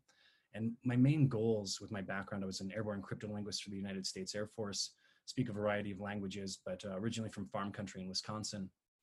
And I, I really love this plant. I'm a disabled vet, and I just couldn't help to to be you know inquisitive of where was my medicine coming from initially here in colorado with those caregivers and I, when i went to a basement and saw all the, the tie-dye nutrients and pictures of girls on the wall scantily clothed and all these like beautiful little plants in this filthy room i was like this isn't where medicine should come from so i started to tap into my you know, your uh, presentation is not open yet. Well that that's uh, wonderful That- thanks for um it says sharing screen here but um Yeah, we see it, but it's still like in, not in like presentation mode. that's all right. You know, I do Okay. a little uh, non-traditionally. But- so, like I said, um, uh, thank, thanks so much for the, the heads up there. But yeah, that most people like master grower didn't mean master business person. So navigating compliance and license applications, I got a lot bigger to help those operators in Colorado 2007 through nine. Through that, got to pick up some equity positions and really learn what states do when they transition from a quasi-legal to a legal to a full adult use market. So now over this last you know few years, you know now well over a decade, Um, 3C's now worked in 34 of the states. Um, we've worked in more states with investors and then worked in 17 countries and holding equity positions in, in well over 160 uh, companies. 3C itself is a you know single member LLC that has holdings uh, companies above that just to limit liability. But then through that, we're able to actually sometimes take equity positions in clients in really long term um, positions with our companies and clients. Now, I didn't want to just start a company. This was actually accidental years ago and have now, you know, very much scaled into this industry, but it was really to make the industry more environmental, responsible, just for actually using agricultural principles to produce an agricultural commodity. You know, through that we have this patchwork of US states where we have worked in every single state since its inception. So with our knowledge management system, we know what's happening, where it's happening and when, and through that able to make you know creative marketing approaches and help businesses especially now with social equity programs to really create bona fide lasting companies and deep confidentiality agreements with our clients but many of the multi-state operators were clients you know back in the day some of which we have positions and we get to watch and, and nurture them grow. So in actually contemplating a raise for the first time in 3c's you know history um, as we just always cash flow the business and can continue to. But as we're growing, looking for some more strategic partners in running larger scale uh, consulting companies, because when you think about our revenue model, um, we're a relationship based firm when we do, you know, any sort of when I put my investor hat on, like a consulting company is just revenues. But when it comes to the equity positions, the holdings, and what we get to know, um, building a larger relationship with some strategic capital, helping other investors with their investment strategies, vetting investments, and also when we see unique advantages come up, it's not just looking for a you know minority shareholder position here. Um, easily can continue to justify cash flowing the business as we grow. But when you think about what we've done over this last well over 10 years with myself at the helm, you know, having worked in all of these markets and had multiple offices, um, we've really gotten to see the industry in a way that most people don't get to get under the hood with companies or when there's a problem with applications or when illinois is popping up and putting in 91 dispensary applications for clients many of which taking equity positions or having referrals and different uh, commission agreements coming forth it's allowed us to see things differently so you know i've got a, a large team most of us in the united states i've got some staff in south america some staff in europe navigating those compliance issues of working in these new countries has been been great. But having eight different languages um, as part of our skill sets as our team, not just from my background as a linguist, but always looking for that diverse uh, kind of group to help. And when I think about what what the raise is here, it's essentially I'm doing a two million convertible note. Um, this would actually be able to come into three CR Holdings companies and portfolio companies, past, present, and future and as the typical use of funds, marketing and branding, and really entrenching to get through this next 18 to 24 months, even though things are stable and fine and, and actually growing well. But to really entrench ourselves as a large term kind of exit for a consulting company acquisition or just continue to build our equity portfolio. But be it consulting services, the investment management services, or starting these new companies in the new states, just finished Dutch applications for coffee house uh, production just this last week. Um, today I already worked in in Massachusetts, in Michigan, in Maine, in Arizona licenses, California Delivery Company worked this this morning, and then also dealing with some Peruvian uh, financial structuring here this afternoon. So, you never know what we get to get into, but I'd love to have some strategic capital and direction and uh, outside kind of services to help us grow with this uh, capital raise if we choose to do so. Great, thank you, Nick. Uh, judges, uh, let's just see if anyone I haven't heard from a little bit. Uh, Frank or Daniel? Either one of you like to kick it off? Yeah, I, I'd, I, I would. I, I'm curious to know what is, um, you know, you, you had mentioned that you you have a long term, um, you know, you kind of have long term investments. Um, I know VCs typically have that time frame that they want to kick companies off the off the books, right? Or or you know get the, the exit. How long is the typical uh, hold for you? uh, from our venture fund and what we do, or, or are you mentioning with 3C and our equity positions? Yeah, with 3C and your equity positions. Is there a time frame, or is this you just let them run? You know, m- most of our funds we do like seven year exit, but when it comes to our portfolio companies, I've, I really have a short, medium, and long term approach with some of these positions. Some I know are going to cash flow and have nice exits when when it comes to data companies or companies with more IT kind of platforms others with many of our international positions, we know that those aren't going to have really good cash flows, balance sheets, and EBITDAs for the next two to three years, but the long-term positions will be phenomenal. So I like to balance our equity holdings based on that strategy. Some quick cash flows, like I sell a Danish company for 5.4 million euros, have various equity positions within that. Some nice exits for you know the internal shareholders that we that we use that for. But um, it, it's definitely balanced based on the portfolio company.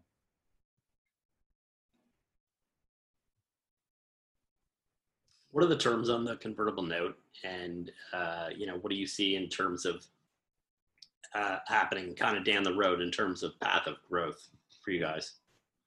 So you know, that that convertible note, I'm open to different options um, depending on what the investor would need for that. Because there's just capital, and I can do that all day. I mean, I was dealing with my London investment group earlier today, and I could I could go to that, but I'm really looking for strategic capital. So on a convertible note basis, um, those terms I'm, I'm flexible on. 3C's done well over 12 million in revenue over the last five years just alone. Um, equity positions on that, depending on who you're using for your independent valuations, um, could be well over 100 million uh, domestically and about 200 million internationally. Um, so that that convertible note, I'd be open to structuring that to where essentially if payments aren't meant that's an equity grant, um, you know, with with board seats, strategic directions in the larger holdings company. Um, but but mostly I, I, would be doing that at like a $10 million valuation for that 2 million convertible note with some additional options and warrants if if if desired. Nick, in the convertible note, when it does convert, will there um, also go interest in these 150 or 100 um, companies you have equity interest in or the firm does? Yes, ma'am. Um, so you know, I started my company selling my uh, my pickup truck about in 2009 to make payroll and become bona fide. But yeah, of those equity positions that I've coalesced over the years, um, I wouldn't be setting some sort of like timeline where all previous ones are mine and you get to be in part of you know just the future so this is all past present and future equities that would be on the table for us that we acquire um, but that would be through a holdings you know as you know sherry uh, unless i made a specific um, spv like a special purpose vehicle for each um, portfolio company or client that we get get equity in when it comes to let's say the bureau of cannabis control in california like owning 15% of a company there. I might hold that equity and it goes to a holdings company for how like profit sharing and distributions would happen. But if i were to add you let's say at a 20% position of that you then get the joy of doing all the background uh, checks every six months fingerprints um, in, in multiple markets hence why i have a, a live scanner on call when it comes for those sorts of positions so that would be in all past present and future Nick, can you just unshare your screen real quick? Yes, and then yes. we have time for one last quick one. Um, if I could ask a follow on, like wh- where is that portfolio valued that you have? And then how do you plan on funding successive rounds in that? You know, so so current current equity positions here, I'm setting like the value of the, the consulting company lower based on revenue streams. Um, even you know, operating 50% margin, it's still cash flow of the business. Um, domestically, I, I would state that depending on your valuation, um, independent auditors, I'd say that's around 100 million. Currently in domestic domestically and internationally, about 200 million. Um, many of these positions, though, just based on current times, I'm not looking for liquidity events based on current market trends or any sorts of IPOs. Um, for those portfolio companies currently, that'd be a death sentence. So, um, you know, cu- currently based on domestic and international, I'd say well, well over 300 COVID times, you could easily cut that in half to 150 if you wanted. Um, for 3C for su- successive rounds, I'm pretty comfortable with where we at. I just know that we where we could go with some gas. It's like what I do with all of our investments with with portfolio companies and clients. Um, I just like to ramp this up a little bit faster, make it a little bit more bona fide and professional in a few of these different markets where we have massive work to do. Um, but instead of taking all of these minority equity positions and growing organically, I think we can grow a lot faster. While many companies are starting to fail in the space, we're thriving and have been for years. I just want to get bigger faster to be able to help this investment network get more equity positions uh, in some very unique and sometimes exclusive portfolio company opportunities. And also, you know, to be a homie, help you with your your side too. We have a breadth that's bigger than anyone I know when it comes to our network for how long we've been around. And I'd love to be able to help leverage uh, some wisdom uh, and praxis with some other investment opportunities and funds as well. Thank you, Nick. Super. Great. Uh, okay, so up next we have Nicole Wicker, CEO and founder of Altopa.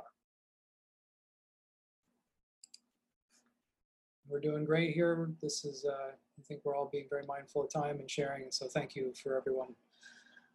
Okay, hold on just a second, please. Yep. And um, actually, while I'm getting my screen set up, um, I'll go ahead and uh, start. I'm Nicole Wicker, the CEO of Altopa.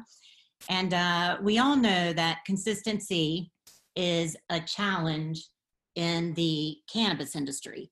And, and we've all kind of accepted that cannabis is not consistent. Um, even the states have test have accepted this because um, I just realized I'm not on video. Um, okay. Okay. Hi. Um, even the states have accepted that uh, to pay it past state requirements, cannabinoids must be plus or minus 10 to 15% in deviation, which means that it's acceptable to have a 30% deviation in, in your cannabinoids, which is really not acceptable. And let's talk about terpenes. We all know the importance of terpenes, um, but states don't even test for terpenes, and labels don't even have the terpene content on the, on it. So most of the times, you do not know what terpenes are in your cannabis product. So imagine if there was a way to control the level of THC in every single product that was created, every single cannabis product. And people could start titrating the amounts of THC. Imagine if you could add terpenes to your cannabis product, such as limonene and pinene in the morning to help you wake up and energize you, and linalool and myrcene at night to help you sleep through the night.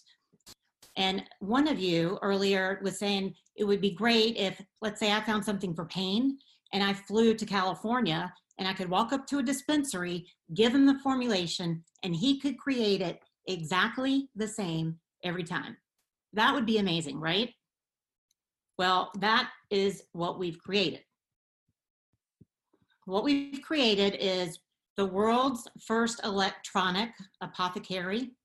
It's the first device that creates personalized pharma grade cannabis products with precision on demand. Similar to an inkjet printer, the O-Blend holds canisters that are filled with cannabinoids such as THC, CBC, CBN, CBG, and essential oils such as isolated terpenes. The O-Blend dispenses each ingredient directly into a variety of containers such as vape cartridges or tincture bottles or culinary oil or even personal lubricant.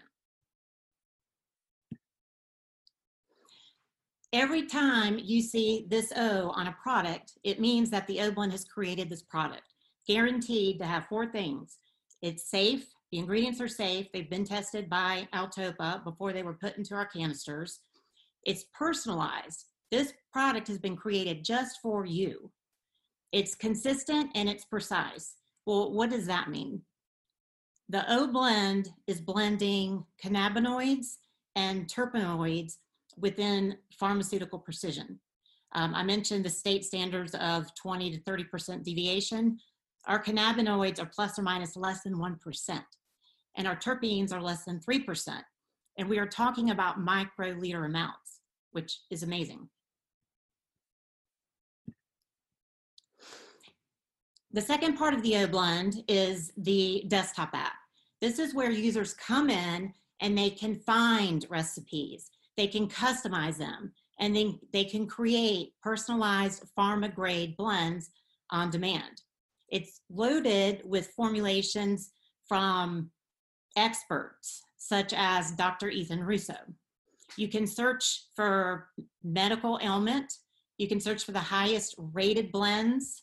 Uh, you can save your favorite recipes. You can share them with your friends. You can see what other people are using uh, that have similar ailments that you have. Um, so you've got your device, you've got your desktop app. The other third component is the data. Every time somebody interacts with the O-Blend, we are collecting that data to enhance our users' experience. We can see the clusters of ingredients that are working for different medical conditions. We can sort by patient demographics. We can see the optimal delivery modalities and dosing protocols. The O-Blend is powered by a technology called microfluidics. Microfluidics made a lot of advancements in the biotech industry over the last two decades. No company has yet to bring that in the hands of consumers. Um, so we've been very aggressive building a patent portfolio. We've been granted 22 patents. We've spanned those across 33 countries. Uh, we have been issued our key utility patent. We have several more in the works. We just filed another provisional. We have continuations. We have divisionals. It's a big opportunity that goes beyond cannabis. Thank you, Nicole. Just so you know, you're past, just past five minutes. Oh my. Okay, our team is awesome. Um, beta launch, we've completed. Uh, Oblend's created over 100 products. Favorite ones were those by Ethan Russo, which is one of our partners. Commercialization, we're raising money for our commercial launch. This is when we partner with a cannabis license company. They add the cannabinoids. We don't touch the plant. We are just a platform. And then uh, you've got your users, your cannabis license, your customers. We have signed letters of intent with all sorts of great people like Bear to Farm Health, which is a GPO in the medical cannabis industry. Uh, Revolutionary Clinics owned by Ryan Anson, uh, MJ Housing, and uh, a lot more. But let me just get to the. Yeah. So it's hard to present all this in five minutes for uh, our company because there's a lot to it. I know what you mean. So Altopa is seeking a 3 million Series A financing. Uh, for smaller investors, we have 300,000 remaining in our 1 million convertible note. You see the terms. Uh, we're post revenue. We have patents. Uh, we have lab validated results and we're an awesome team. So we're ready to go. We're ready to commercialize and we need funding to do so. Great. Thank you, Nicole. Uh, let's jump into the judges. Um, how about John? Haven't heard from you in a little bit. Um, you mentioned uh, that you're working with Ethan Russo or Ethan Russo is a partner, like is he providing you with formulations and research? I'm, The reason I'm asking in part is my wife recently interviewed uh, Ethan Russo uh, online and they actually have, have, quite an interesting relationship. So I'm just trying to understand um, what in what context you guys operate. So um, we know Ethan pretty well. Um, we live on the same little island with him, Vashon. And uh, when he was working with ICCI, he gave us proprietary formulations for treating daytime pain, nighttime pain, anxiety, and insomnia, both in just the hemp CBD form and with cannabinoid sourced ingredients. Um, and that's, we have an agreement signed with him that says he can provide us with formulations, but that's as far as we've gotten.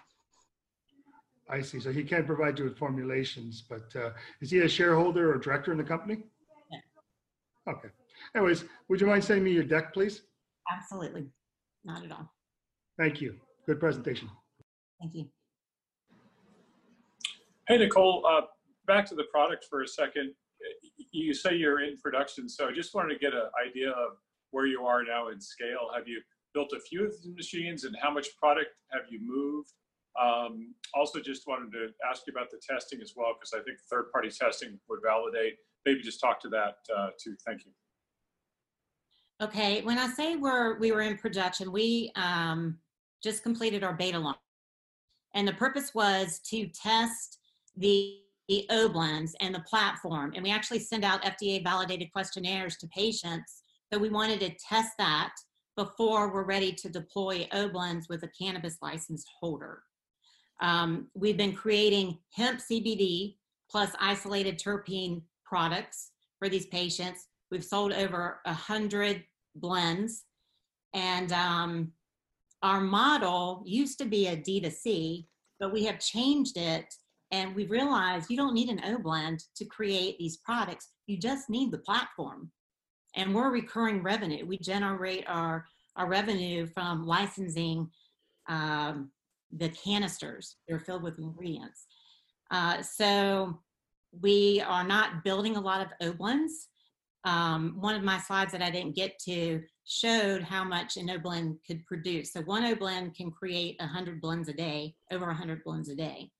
And if you think about having a few of those in a cannabis license holder, and then you have all these healthcare providers, you know, recommending different formulations for their patients, uh, you don't need to build a lot of O-blends. So we are in the process of um, building ones for our commercial launch, but we're not planning on building that many.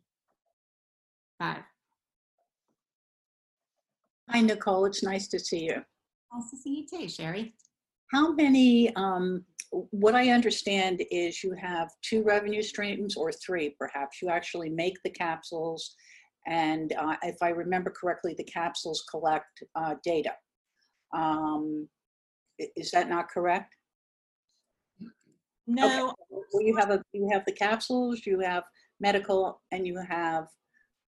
So, well, we're okay. So when you say capsules, we have been creating hemp CBD formulations and I'm sorry, I meant canisters. I, I was using canister and capsule inter- interchangeable. So we are selling empty canisters right. to license holders. And if you look at Ryan Anson, which I would love to go back to that slide if I could. We're, Um, at the time, so you just.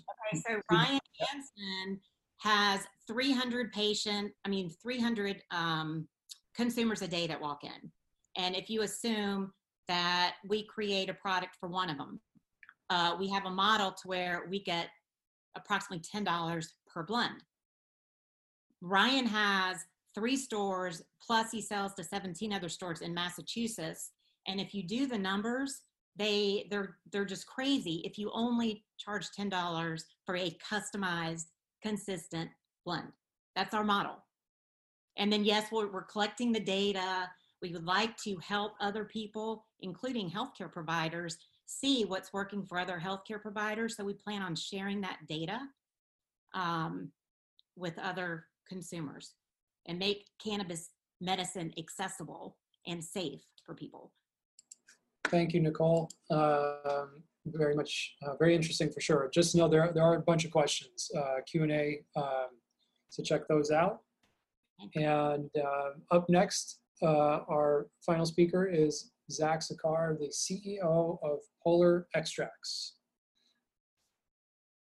Right. Thanks, Morgan. Uh, This is cool today.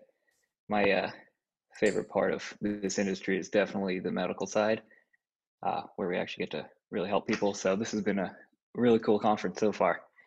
Um, I would like to speak about the technology and infrastructure side of our industry. Uh, and again, I'm Zach Sakar, co-founder of Polar Extracts. Um, as a lot of you might notice, and actually as Cheech brought up, uh, flower is kind of old school now, right? If you look at data from uh, just the two years since California went adult use legal, less than 50% um, of consumer spending is in the combination of pre-rolls and, and loose flower, which means more than half of spending is actually on mainly vapes and edibles, but in the medical markets, that's also tinctures and topicals. And that's particularly interesting because those things, you can't just kind of get them right out of the green plant that our farmers are growing. You've got to do some concentration and some extraction first. Uh, and that's what we do. Um, for anyone who's not sure exactly where it all kind of breaks down, you grow the plant and then you've got to do some chemical processing before it gets into the manufacture and distribution. And by extraction, I really just mean taking the desired compounds or molecules out of the overall plant biomass. There's a lot of stuff you can do when you're processing cannabinoids and terpenes and, and stuff you want out of an interesting plant like cannabis. Um, but no matter what you do, you've got to start by getting it out of the plant. So what we're seeing is that since the fastest growing and already more than excuse me half of the market is in concentrate derived products, me getting to reliability and consistency of those concentrate supplies at scale is what all of the companies of the future are going to need. So what we're building at Polar Extracts is exactly what we think the industry needs next. Um, in order to continue to scale, the infrastructure needs to scale accordingly. And specialized large scale chemical processing is going to be a critical component of that. I'm, as I said, I'm Zach Saker. I'm CEO of Polar Extracts. Um, my co-founder and I are both serial entrepreneurs. I have a background in sales management and community building. Um, and he is a, Sean Kelly is my co-founder. He's a PhD rocket scientist uh, with a lot of experience in prototyping, mechanical engineering, and specialized experience in cryogenic ethanol extraction, which is our preferred method. Uh, we like it because we believe we can get, and we've shown we can get very high quality, uh, very high efficiency, and healthy extracts from plant sources, um, so long as we're using you know, cultivators who are also at high quality. And efficiency is important. If you've ever tried to do anything in manufacturing, you know that it is very capital intensive. So the real question uh, for an investor conference like this is how do we grow a company like this without requiring tens of millions of dollars to build giant factories? We think that the bottleneck in the in much of the cannabis industry is this processing infrastructure, but for us, the real constraint is access to capital. What we're doing is building mobile extraction labs that we can use to tackle some of the logistics, distribution, and uh, scalability concerns of building processing technology uh, and factories. They're mobile units, which are built in shipping containers or trailers. Um, they can be manufactured in a central location, but they can actually do their processing uh, in a decentralized fashion, uh, locating either directly on site at a farm or in a you know, ideal geographic location. This also cuts down on some of the other costs like real estate. And the technology to the extent that it is safe to put our IP um, somewhat outside of our hands allows us to uh, explore some licensing opportunities. Um, I can very briefly talk about the economics, um, but I, would rather get to questions. Um, but essentially, what I'm, I'm most happy about is here in the bottom left corner is due to some customer development I've been working on the last five or six weeks, we're prioritizing just those uh, companies, mainly uh, hemp farms in Southern California, who are willing to work with us on contract processing or toll processing agreements. And what that means is that we don't have to outlay any capital for biomass. So our inventory costs go essentially to zero and we can just spend our money on people and machinery. Uh, and so to do that, uh, we're trying to raise right now $800,000 in this seed round um, on a safe. And as I said, it's primarily towards the manufacturing equipment. Um, and you know, to further develop our IP portfolio, we want to be actively doing the processing rather than just selling machines because we know we're going to only get better at doing it by doing it at scale. And I think that's all I'd like to talk about in my presentation, um, but I'd be very interested in hearing some questions. Perfect timing. Thank you, Zach. Uh, yeah, why don't we, uh, Joyce being on the farm, you know, for mobile extraction, how about you want to sure. kick us off? Yeah, definitely. So, so what does the licensing look like? Is it um, you put like a, a type six processing or a you know transport license? Um, obviously, we're seeing a lot of farms coming online. Um, so, you know, and, and the processing, a lot of them don't have on-site processing. So the thought of like driving that, you know, 50 miles, 100 miles elsewhere, um, it, it, it obviously is really cumbersome. Um, so I think there's a lot of scale to this, particularly in the next sort of one to three years as folks are starting to build other things. As an example, we do not have a processing facility on site, which is going to be a problem. So this is definitely, uh, you know, I think a, a great area, but I'm interested, yeah, how do you, how do you grab a license for this? Yeah, sure. Um, I agree. It's going to be, it's probably, we hope at least, and we're going to advocate that it does become um, more normal over the next few years. Right now, we're actually um, mostly working just with the hemp CBD companies um, because we're also still figuring out exactly how this is going to work on a licensing um, and regulatory standpoint in the THC touching market. Um, but I would definitely be interested in talking to you more and seeing if we can figure that out together. Sounds good. Let's do it. All right.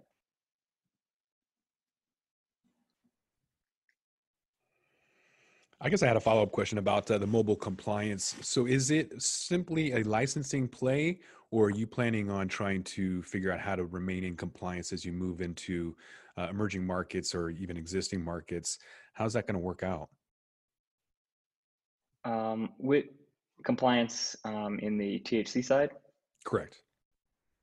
Um, yeah, that like I said, that's still somewhat in flux, um, and we're figuring out. We've been getting conflicting answers for most people we're talking to, so I think everything is still changing pretty rapidly.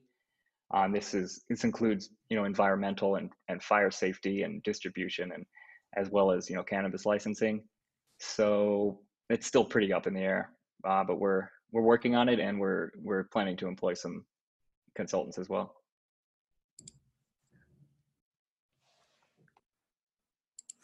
Hey, Zach, uh, so I may have missed it, but unit economics on the actual pods, however you're calling them, what, what's the cost to build one of them out and, what's the throughput or, or revenue per month, year, however you define that?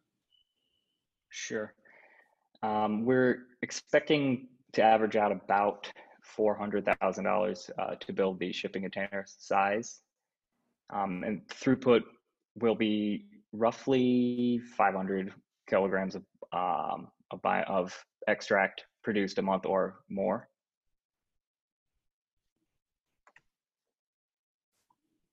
And, and you're charging per kilogram extracted? How, how does the tolling model work for you in terms of price? Yeah, that um, it's usually yeah, it's uh, it's usually just based on a percentage of however much is is produced. We'll negotiate a cut with the uh, the farm if they want to retain a certain amount.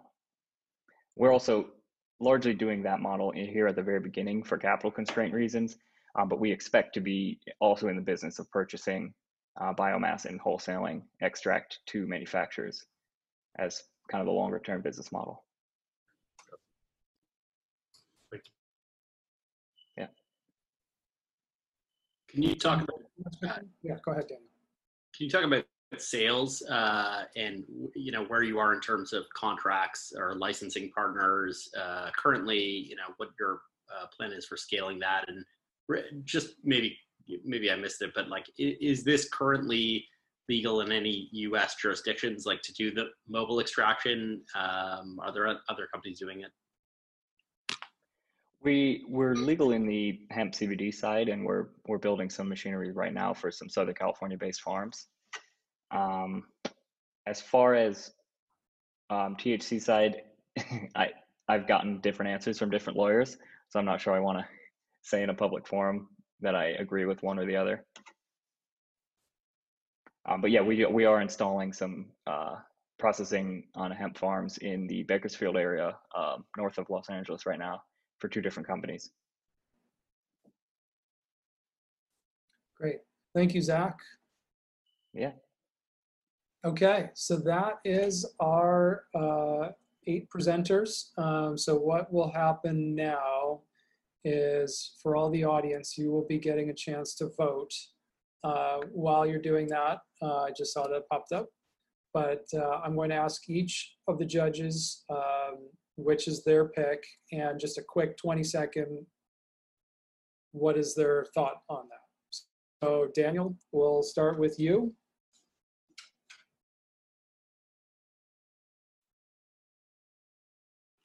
Yeah, I, I'd say my pick was uh. Uh, I just thought it was a very interesting kind of novel product, um, dosing, and I think the light uh, cannabis experience, um, you know, is kind of what's going to take this stuff mainstream. So it's uh, important to see these products develop. Great. Uh, Dr. David Kunick, what's your vote? So my vote would uh, be for uh, C3 Consulting, um, mainly due to the, the the diversity of what they're doing and the fact that they have many tentacles and many different arenas uh, through not only uh, domestically and internationally, which is really attractive to um, my group of investors as well as myself. Cool. Evan, you're next. Yeah, it's a tough, fast decision you're looking for here. Um, a lot of great companies, a lot of great success, and you know, just in, in terms of how I, I look at the world and really focusing on on early stage brand and and uh, you know accelerated growth. I really like the the story behind Element Apothec. I think there's a lot there, and it's something that can be developed. You know, obviously being super early, it, it's a challenge, but but that's uh, that's what's fun about this space. Cool. Okay. And then up next, we have Frank. Yeah, so uh, again, a lot of great companies here. Um, initially, uh, you know, to be fair, I, I, I really like the Mura. I, I think that that's actually a great company. However, I also believe in always backing uh, the jockey, and um, you know, I think that 3C is a really, really solid situation to get behind. So uh, yeah, I, I I like 3C a lot. Okay. Thank you, Frank. Uh, John. Sorry, having issues with my um, computer today. I like um, Theracan. I look at the technology space and I ask myself the question, why does Facebook give away free access? Why do we have free email accounts? Because data is the new currency. And a company like uh, Theracan is well positioned to collect the kind of data that could be worth a lot over and above the services they provide. Having said that, I also like C3. So, and I'm biased towards what Nicole has. So, I'll go with Theracan, but um, I mean, look, there's some really good companies here, and I wish them all well. Some really good companies here. Thank Cool. you. Thanks. Uh, Josh. So although um, Livendura and uh, who else, Polar and Oblend all scored higher than Omura, I'm going to pick Omura because I think that um, they have the the fastest ability to gain market share uh, with the quickest exit strategy.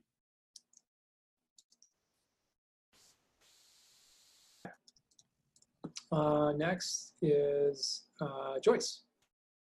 Awesome. Some really strong companies. Honestly, these are these are uh, this is really tough. Um, for me, I'm going to say Neva Labs, uh, mainly because there's you know there's there's not as many uh, labs um, at the market right now, and um, it's an area uh, where you know we sort of need to experience growth and innovation.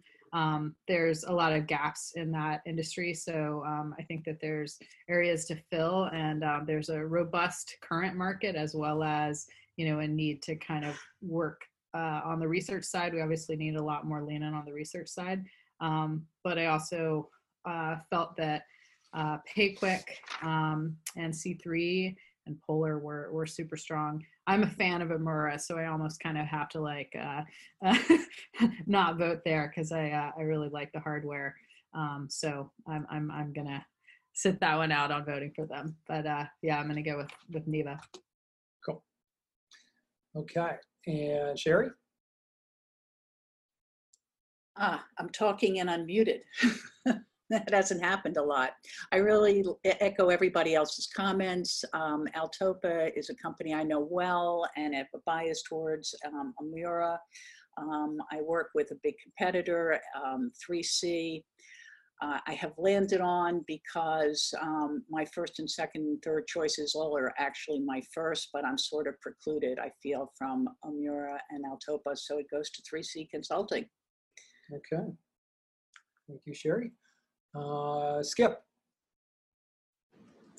Thanks, everybody. Yeah, gr- great companies and, and uh, some hard choices. Full disclosure, I have a relationship with 3C, so I'm not able to vote there. Um, I liked Oblend. I thought that, you know, I- I'm in Silicon Valley and, and uh, I think the land of custom, right? The ability to customize specific blends, uh, maybe even continue to alter those and refine those so that everybody can get the perfect blend.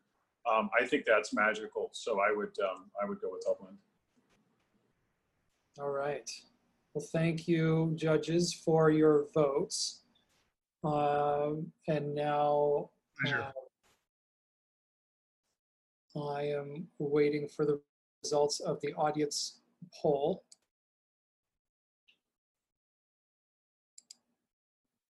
There we go. Okay, so the winner from the audience is the Levadura Biotechnology. Congratulations to Alex and team for the uh, for the audience poll, and then from the judges, uh, it was it was 3C. So congratulations to Nick uh, from the from the judges side of things. I agree. As a host, it was very interesting to hear uh, quite a diverse uh, discussion here, and uh, we love this industry, so it's always interesting to see what's going on. And um, just thank you everybody for today. So that's the scoop uh, for my end of things, and now I'm going to hand it back to Jim to take us on home. So thank you very much. Thanks for listening to today's show. To check out more great cannabis podcasts, go to podconnects.com. Here's a preview of one of our other shows. Hi, y'all. I'm Joe, host of Casually Baked the podcast. If you're curious to explore the highly responsible side of cannabis, farming, and legalization, I'm here to help lighten the stigma and build your canna confidence. Download episodes now of Casually Baked the podcast wherever you listen to podcasts. And journey with me through the evolving cannabis culture and discover how and why people like you are adding cannabis to their wellness toolkit. It's time to get casually baked.